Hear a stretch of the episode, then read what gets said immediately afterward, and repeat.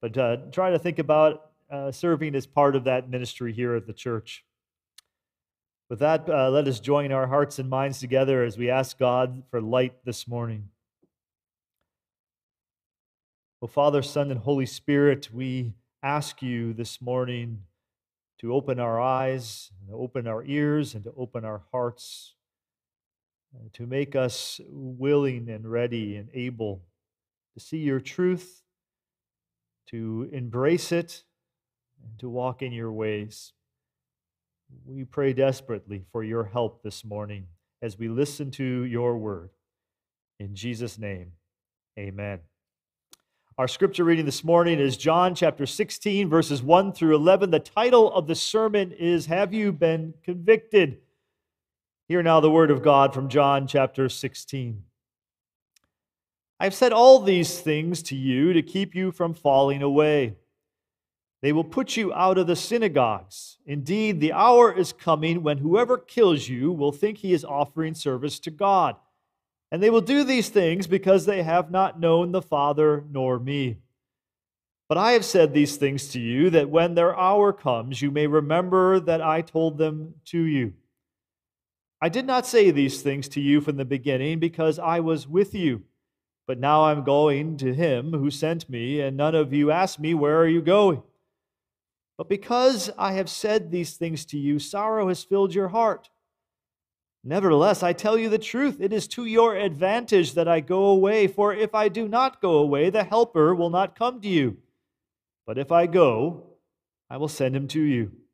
And when he comes, he will convict the world concerning sin, righteousness, and judgment concerning sin because they do not believe in me, concerning righteousness because I go to the Father and you will see me no longer, concerning judgment because the ruler of this world is judged.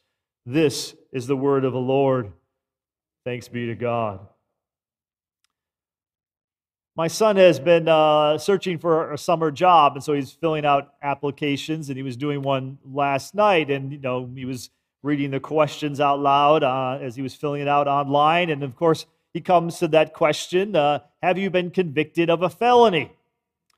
Thankfully, the answer is no. Misdemeanor, no. and I'm guessing somewhere along the line, you have applied for a job or a permit or a license. Somewhere in your walk of life, you have encountered an application where you've had to answer that very question. And I think it's safe to say we're all very happy to be able to answer that no, right? Nobody really wants to be convicted. Nobody wants to answer that question in the affirmative. And in the affirmative, being convicted is not a good thing. It's bad news, right? You see it in the news. That's a, someone's convicted, it's on the front page of the paper, or it's, it's part of your a notification that comes on your smartphone. So and so was convicted today. It's big news, it's bad news, particularly, obviously, for the person who is convicted.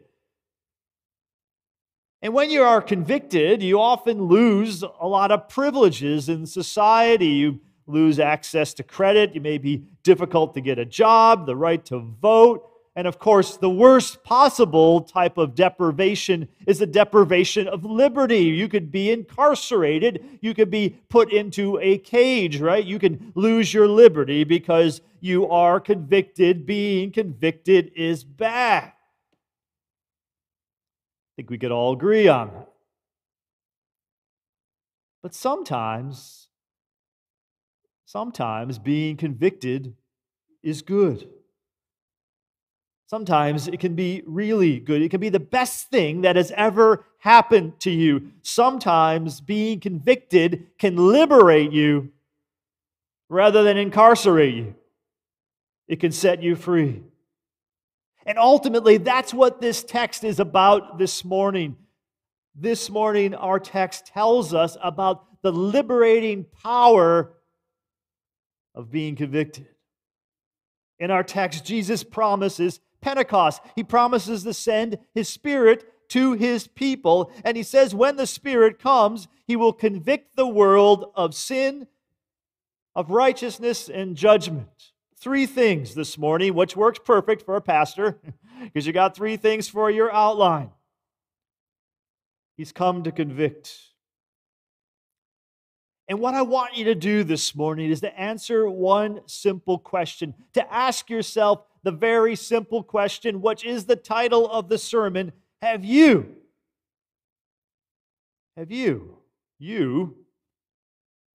Have you been convicted? Let's answer that question. Let's look at our text together this morning. Now, the first thing I want to deal with just briefly before we look at those three things the Spirit has come to convict us of is to first grapple with that word convict. You might have noticed I used a different uh, version of the Bible, different translation this morning. I used the ESV instead of the NRSV. And one of the reasons I chose the ESV is because it translates that word and uses the word convict when speaking of the Holy Spirit's work in verse 8. And when he comes, he will convict the world concerning sin and righteousness and judgment. Now, that Greek word that's translated as convict may be translated in other ways. It's hard to translate, it has a wide meaning. There are other options, and if you have a different translation, you might see the word expose. And the idea there is the Spirit has come to expose our sin, to uncover the guilt and bring it to light. Other translations use the word convince or prove, as if the Spirit is coming to persuade the world of its guilt. But I chose this translation and I chose convict because I think it gets at the idea best, at least to our modern minds and understanding. Because if you look at that Greek word and the other place it is, it is used in the New Testament, what you find it is used when God is trying to bring to light in a person's life, convince them, convict them of their personal sin, of their guilt and shame before God, so that they will seek God and seek His mercy. It is if the Spirit is a prosecuting attorney who comes into our lives with an indictment, who says, These are the charges brought against you, and then convicts us in our hearts of what we have done against God. Convicts us of three particular things, as the text says our sin, righteousness, and judgment. So let's look at those three things this morning. The first thing the Spirit convicts us of is sin.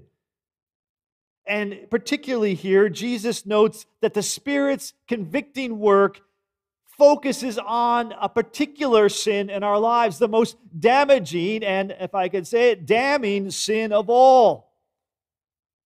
And that is a sin of unbelief. Look at verse 9. Concerning sin, he convicts us concerning sin because they do not believe in me.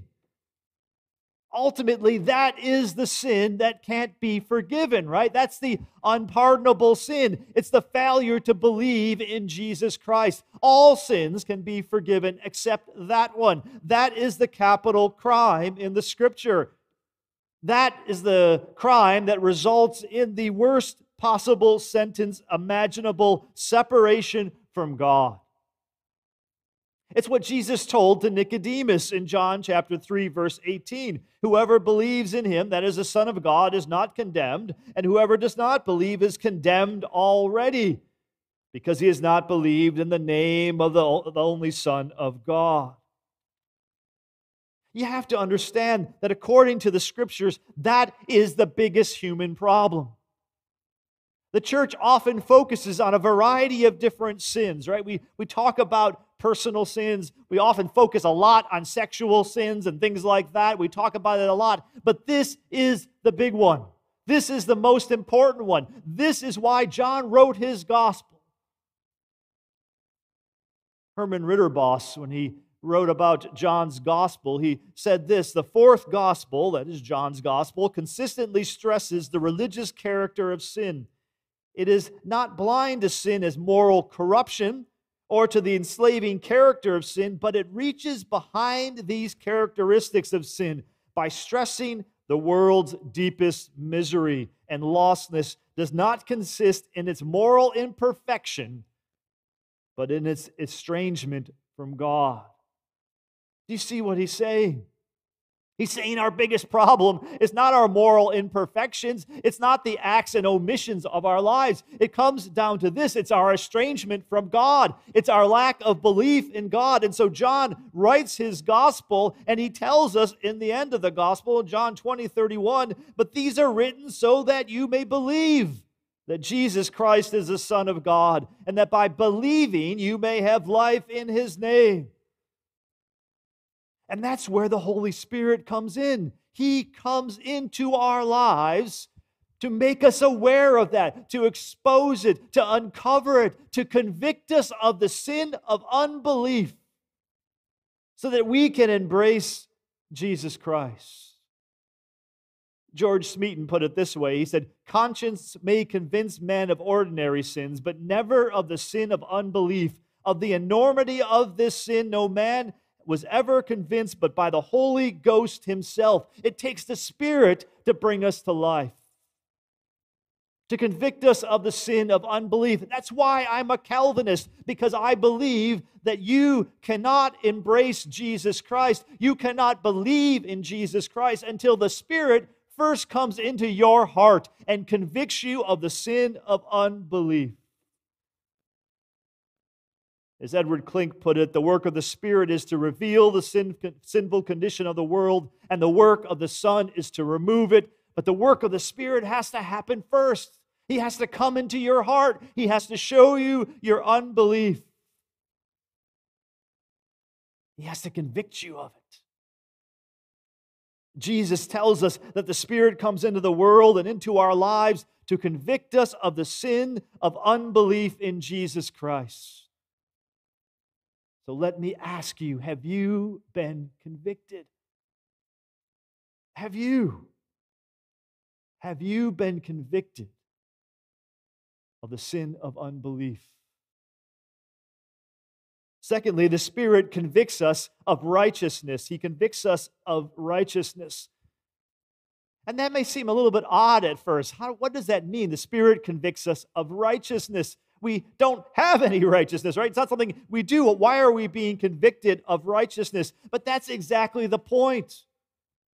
The Spirit comes into our lives to convict us of the lack of righteousness, our want of righteousness.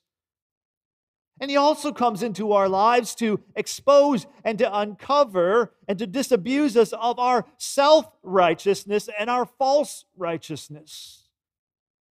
That's what the Spirit does in His work of conviction. He convicts us of righteousness, a deceptive self righteousness, like what Paul spoke about in Philippians 3 6 when he spoke of his legalistic righteousness, which he possessed as a Pharisee. He describes himself as faultless and blameless. It was a false righteousness that he had, that he had to be disabused of so that he could embrace the true righteousness in Christ. In Romans 10:3, we're told the entire nation of Israel did not know the righteousness that comes from God and instead sought to establish their own righteousness. Beloved, that's what we do all the time. We are by nature creators of self righteousness, of a false righteousness. We lack true righteousness in Christ. And the only way we become aware of that is that the Spirit comes and works in our heart. We all do it. We all engage in kind of creating a self righteousness, a false righteousness, of substituting something else for the righteousness of Christ. It's all around us in our culture. It's amazing. You know, we, we think about the time that we live in. It is a time when there is great zeal for righteousness. I mean, you got to look at Twitter, right? You can see it, right? You can see it on Facebook. The rush to judgment. The you know everybody wants justice and they want it now. Everybody's speaking and they get very upset with any type of offense. There's a really almost a puritanical nature in our culture when it comes to righteousness, but it's not the righteousness of Christ. It's a false righteousness. It's a deceptive righteousness. And it's not just the culture that does this, it's the church. We breed it too. We teach people moralisms, right? We, we tell people do X, Y, and Z, and that's righteousness. But we don't tell them is that the only true righteousness is found in Jesus Christ. We don't preach the gospel, and the gospel is good news. And what the gospel says is that your righteousness is not found in yourself, it's alien, it's foreign, it's found in Jesus Christ and in Him alone. Perhaps the church is the greatest purveyor of false and self righteousness of any institution that's ever existed. Because just like the culture, we get, we get into this idea that righteousness is about what we do. And for God, it's about who we are, who we are in Jesus Christ. We're all off. Do you know that about yourself? We have such great confidence in our own ability, in our own selves to determine righteousness, what's right and wrong, but we are fundamentally askew. That's what the Bible says. And you can't see it until the Spirit makes you aware of it, convicts you of it. C.S. Lewis has a space trilogy. It's less popular, of course, than the Narnia series. But in that story, there's a protagonist named Ransom. And in that, he encounters these beings. They're named Eldils, and they represent the holiness of God in uh, Lewis's analogy there. And the Eldils are like shining pillars of light. Like think of a beam of light. And Ransom notices these pillars of light, and it kind of bothers him because they're, they're 10 degrees off of vertical. They're not up and down, they're, they're not straight. They're 10 degrees off, and, and it, it kind of it bothers him. He's bewildered by it. This is kind of the holiness of God, right? Why is it off 10 degrees? But then he eventually realizes it's not those eldils, it's not those pillars of light that are off 10 degrees. It's the world, it's Him that's off 10 degrees. We're all askew, and, and those things are right. That's how it is with God. In God is true righteousness. In Christ is true righteousness. And we're all 10 degrees off. And the only way we recognize it, the only way we come to terms with it, the only way we embrace Jesus Christ is that the Spirit comes into our lives and convicts us of our lack of righteousness, convicts us of our false righteousness. So let me ask you have you been convicted? Have you been convicted? Have you been convicted of your need of righteousness in Jesus Christ? That's what the Spirit came to do to convict us of the sin of unbelief, to convict us of our false righteousness, our lack of righteousness, to drive us to Christ. And then, thirdly, and, and finally, this morning, the Spirit came to convict us of judgment. Of judgment. And again, that's a hard one at first to make sense of, right? Sin is an easy one, but righteousness is hard. Judgment, what, what's that talking about? Well, some believe that what it's about is that the Spirit comes to tell us that the world has been condemned, the world has been judged in the cross. I don't think that's exactly right. That's some views of commentators. I think rather what it's about is convicting us of our lack of sound judgment about the world, about morality. That the Spirit convicts and shames us for our foolish, our immoral, and our wrong judgments about things. He comes to show us how wrong we are about stuff, particularly in how we set up moral standards, how we judge situations, our judgments of things. I learned a new word recently. The word is presentism. Presentism. And Google defines it as this the uncritical adherence to present day attitudes, especially the tendency to interpret past events in terms of modern values and concepts. Presentism, you see it all around you. It's why George Washington's name is taken off of schools, right? It's the idea that we stand here now in the 21st century, and we judge all who have gone before based on the moral judgments, the moral standards of us right here and right now in this moment. Presentism. And it's exam- an example of what's wrong with the world, what's wrong with us, what's wrong with humanity. That's how we think about moral issues, right? I must be the possessor of all the greatest truth in all of history, and I stand in judgment of all generations that have gone before.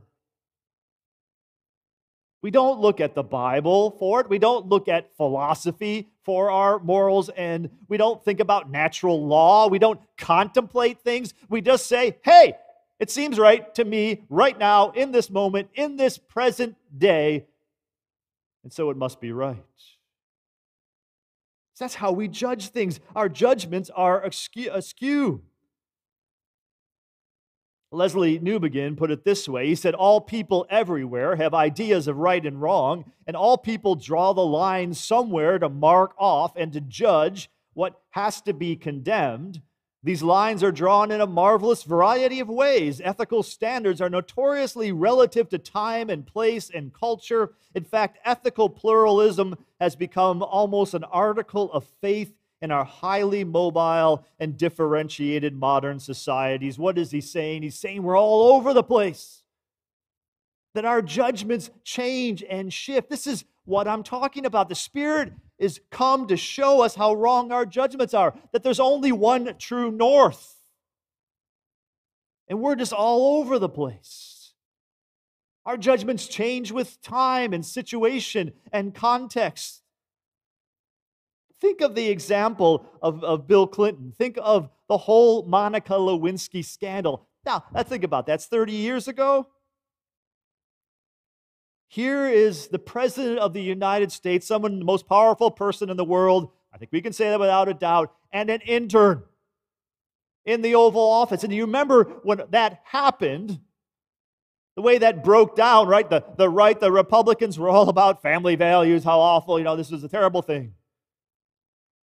And the left was all about stop being so puritanical. What's wrong with this? Consensual people having sex. What's the big deal? It's an extramarital affair. What's the big deal? Now think about it now. There are CEOs being fired every day for having consensual relations with people who are just a tiny bit below them in power in corporations, consensual relations with adults. Today, that would be viewed and judged in a totally different moral kind of rubric and compass, right, than it was then. What's 30 years? How different it would be. And by the very left that once supported it would now claim it's uh, just the most horrible thing. And it is. We're all over the place. J.K. Rowling, I was reading Russell Moore, writing about J.K. Rowling and how she's been kind of, you know, whipsawed by different moral opinions. Though, you know, when Harry Potter first came out, it was the Christians going after her about magic and all of these things and the, and the wickedness that was in Harry Potter. You know, and now she's facing this tremendous backlash by a wave of people who are criticizing her for being a feminist in essence. That's what we're like. We're all over the place when it comes to judgment. We once called indigenous people savages.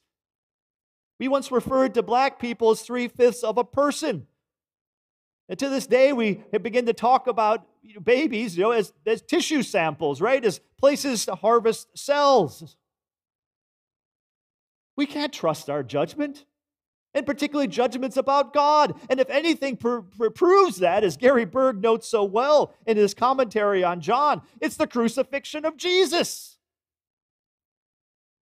You think moral judgments of humans are reliable? We took the most righteous, good person, the only one who is good. And we put him on trial. And we judged him. And we crucified him. That's how our moral judgments are about God. We get it wrong. And the Spirit has come to show us that, to convict us of that, to convict you of that in your heart. That no matter how you know, wise you think you are, or have you it all figured out, you're off. The Spirit comes, Jesus tells us, to convict the world of our lack of judgment. And I want to ask you this morning have you been convicted of that? Have you been convicted? Have you been convicted? Beloved, do you see why we need the Spirit? Do you see why we need to be convicted?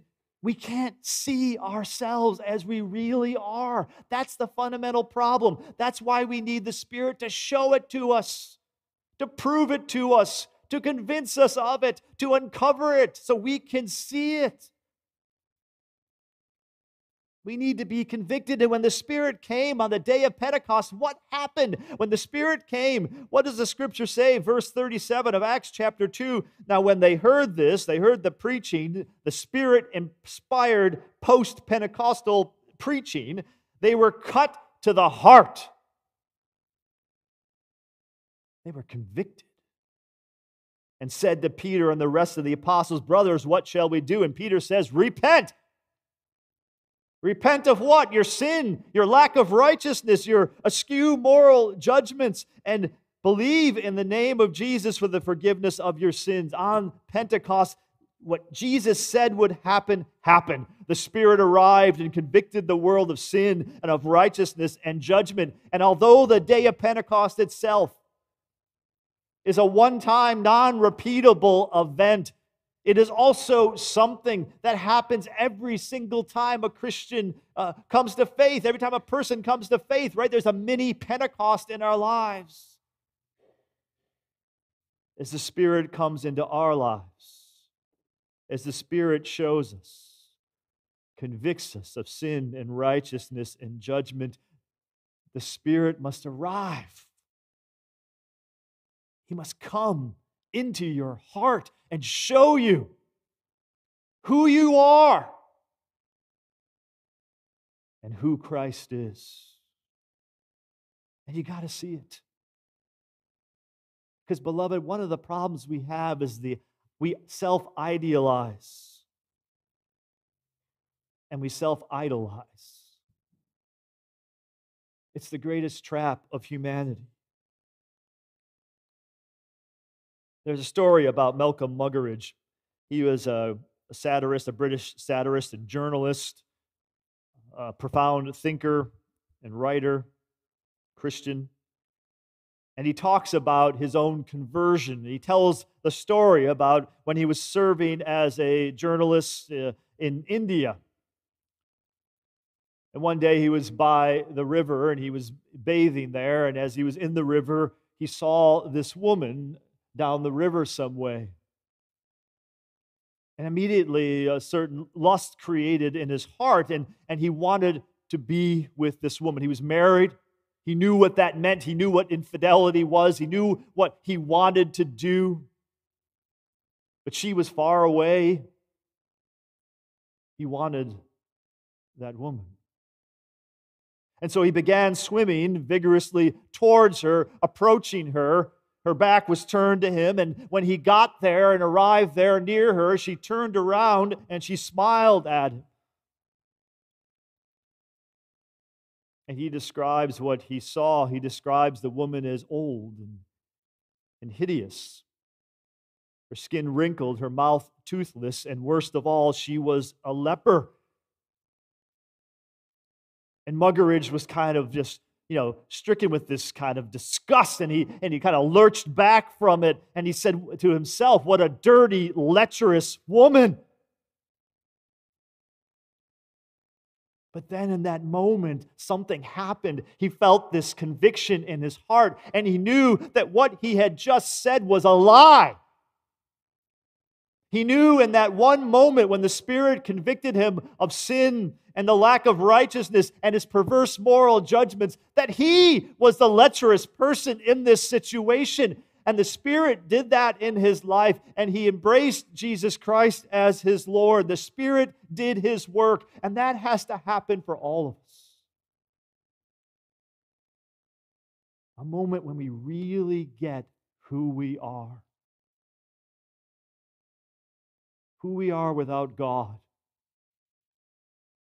And how much we need God. Muggeridge was convicted that day. Have you been convicted? Now, let me close this sermon with good news because it is ultimately good news. The bad news is you are a sinner. That's the bad news. You are convicted, you are guilty. But the glorious and good news is that God loves you. That's the good news.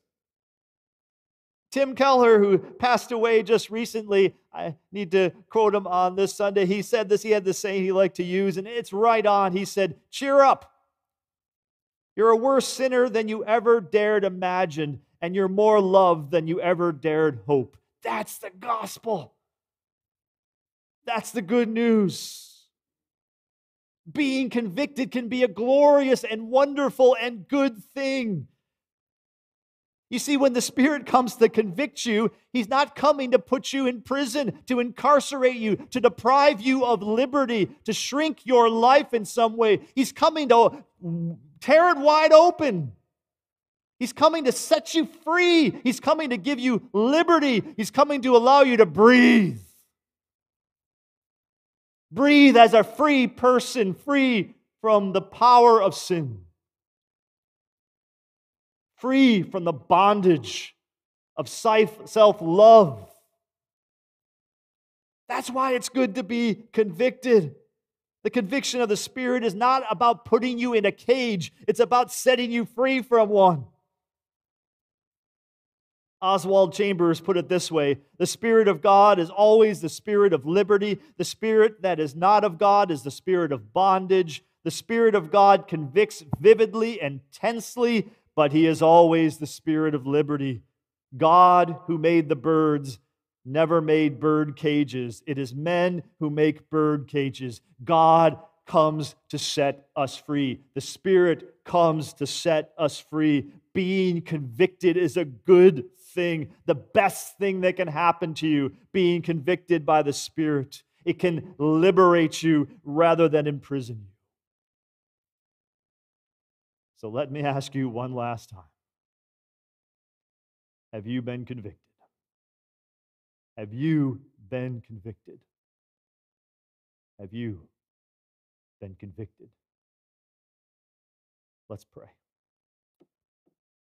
Oh God, we thank you for Pentecost. We thank you for the coming of the Spirit. We thank you each and every time the Spirit invades the life of a person and awakens them to the truth about who they are and who you are.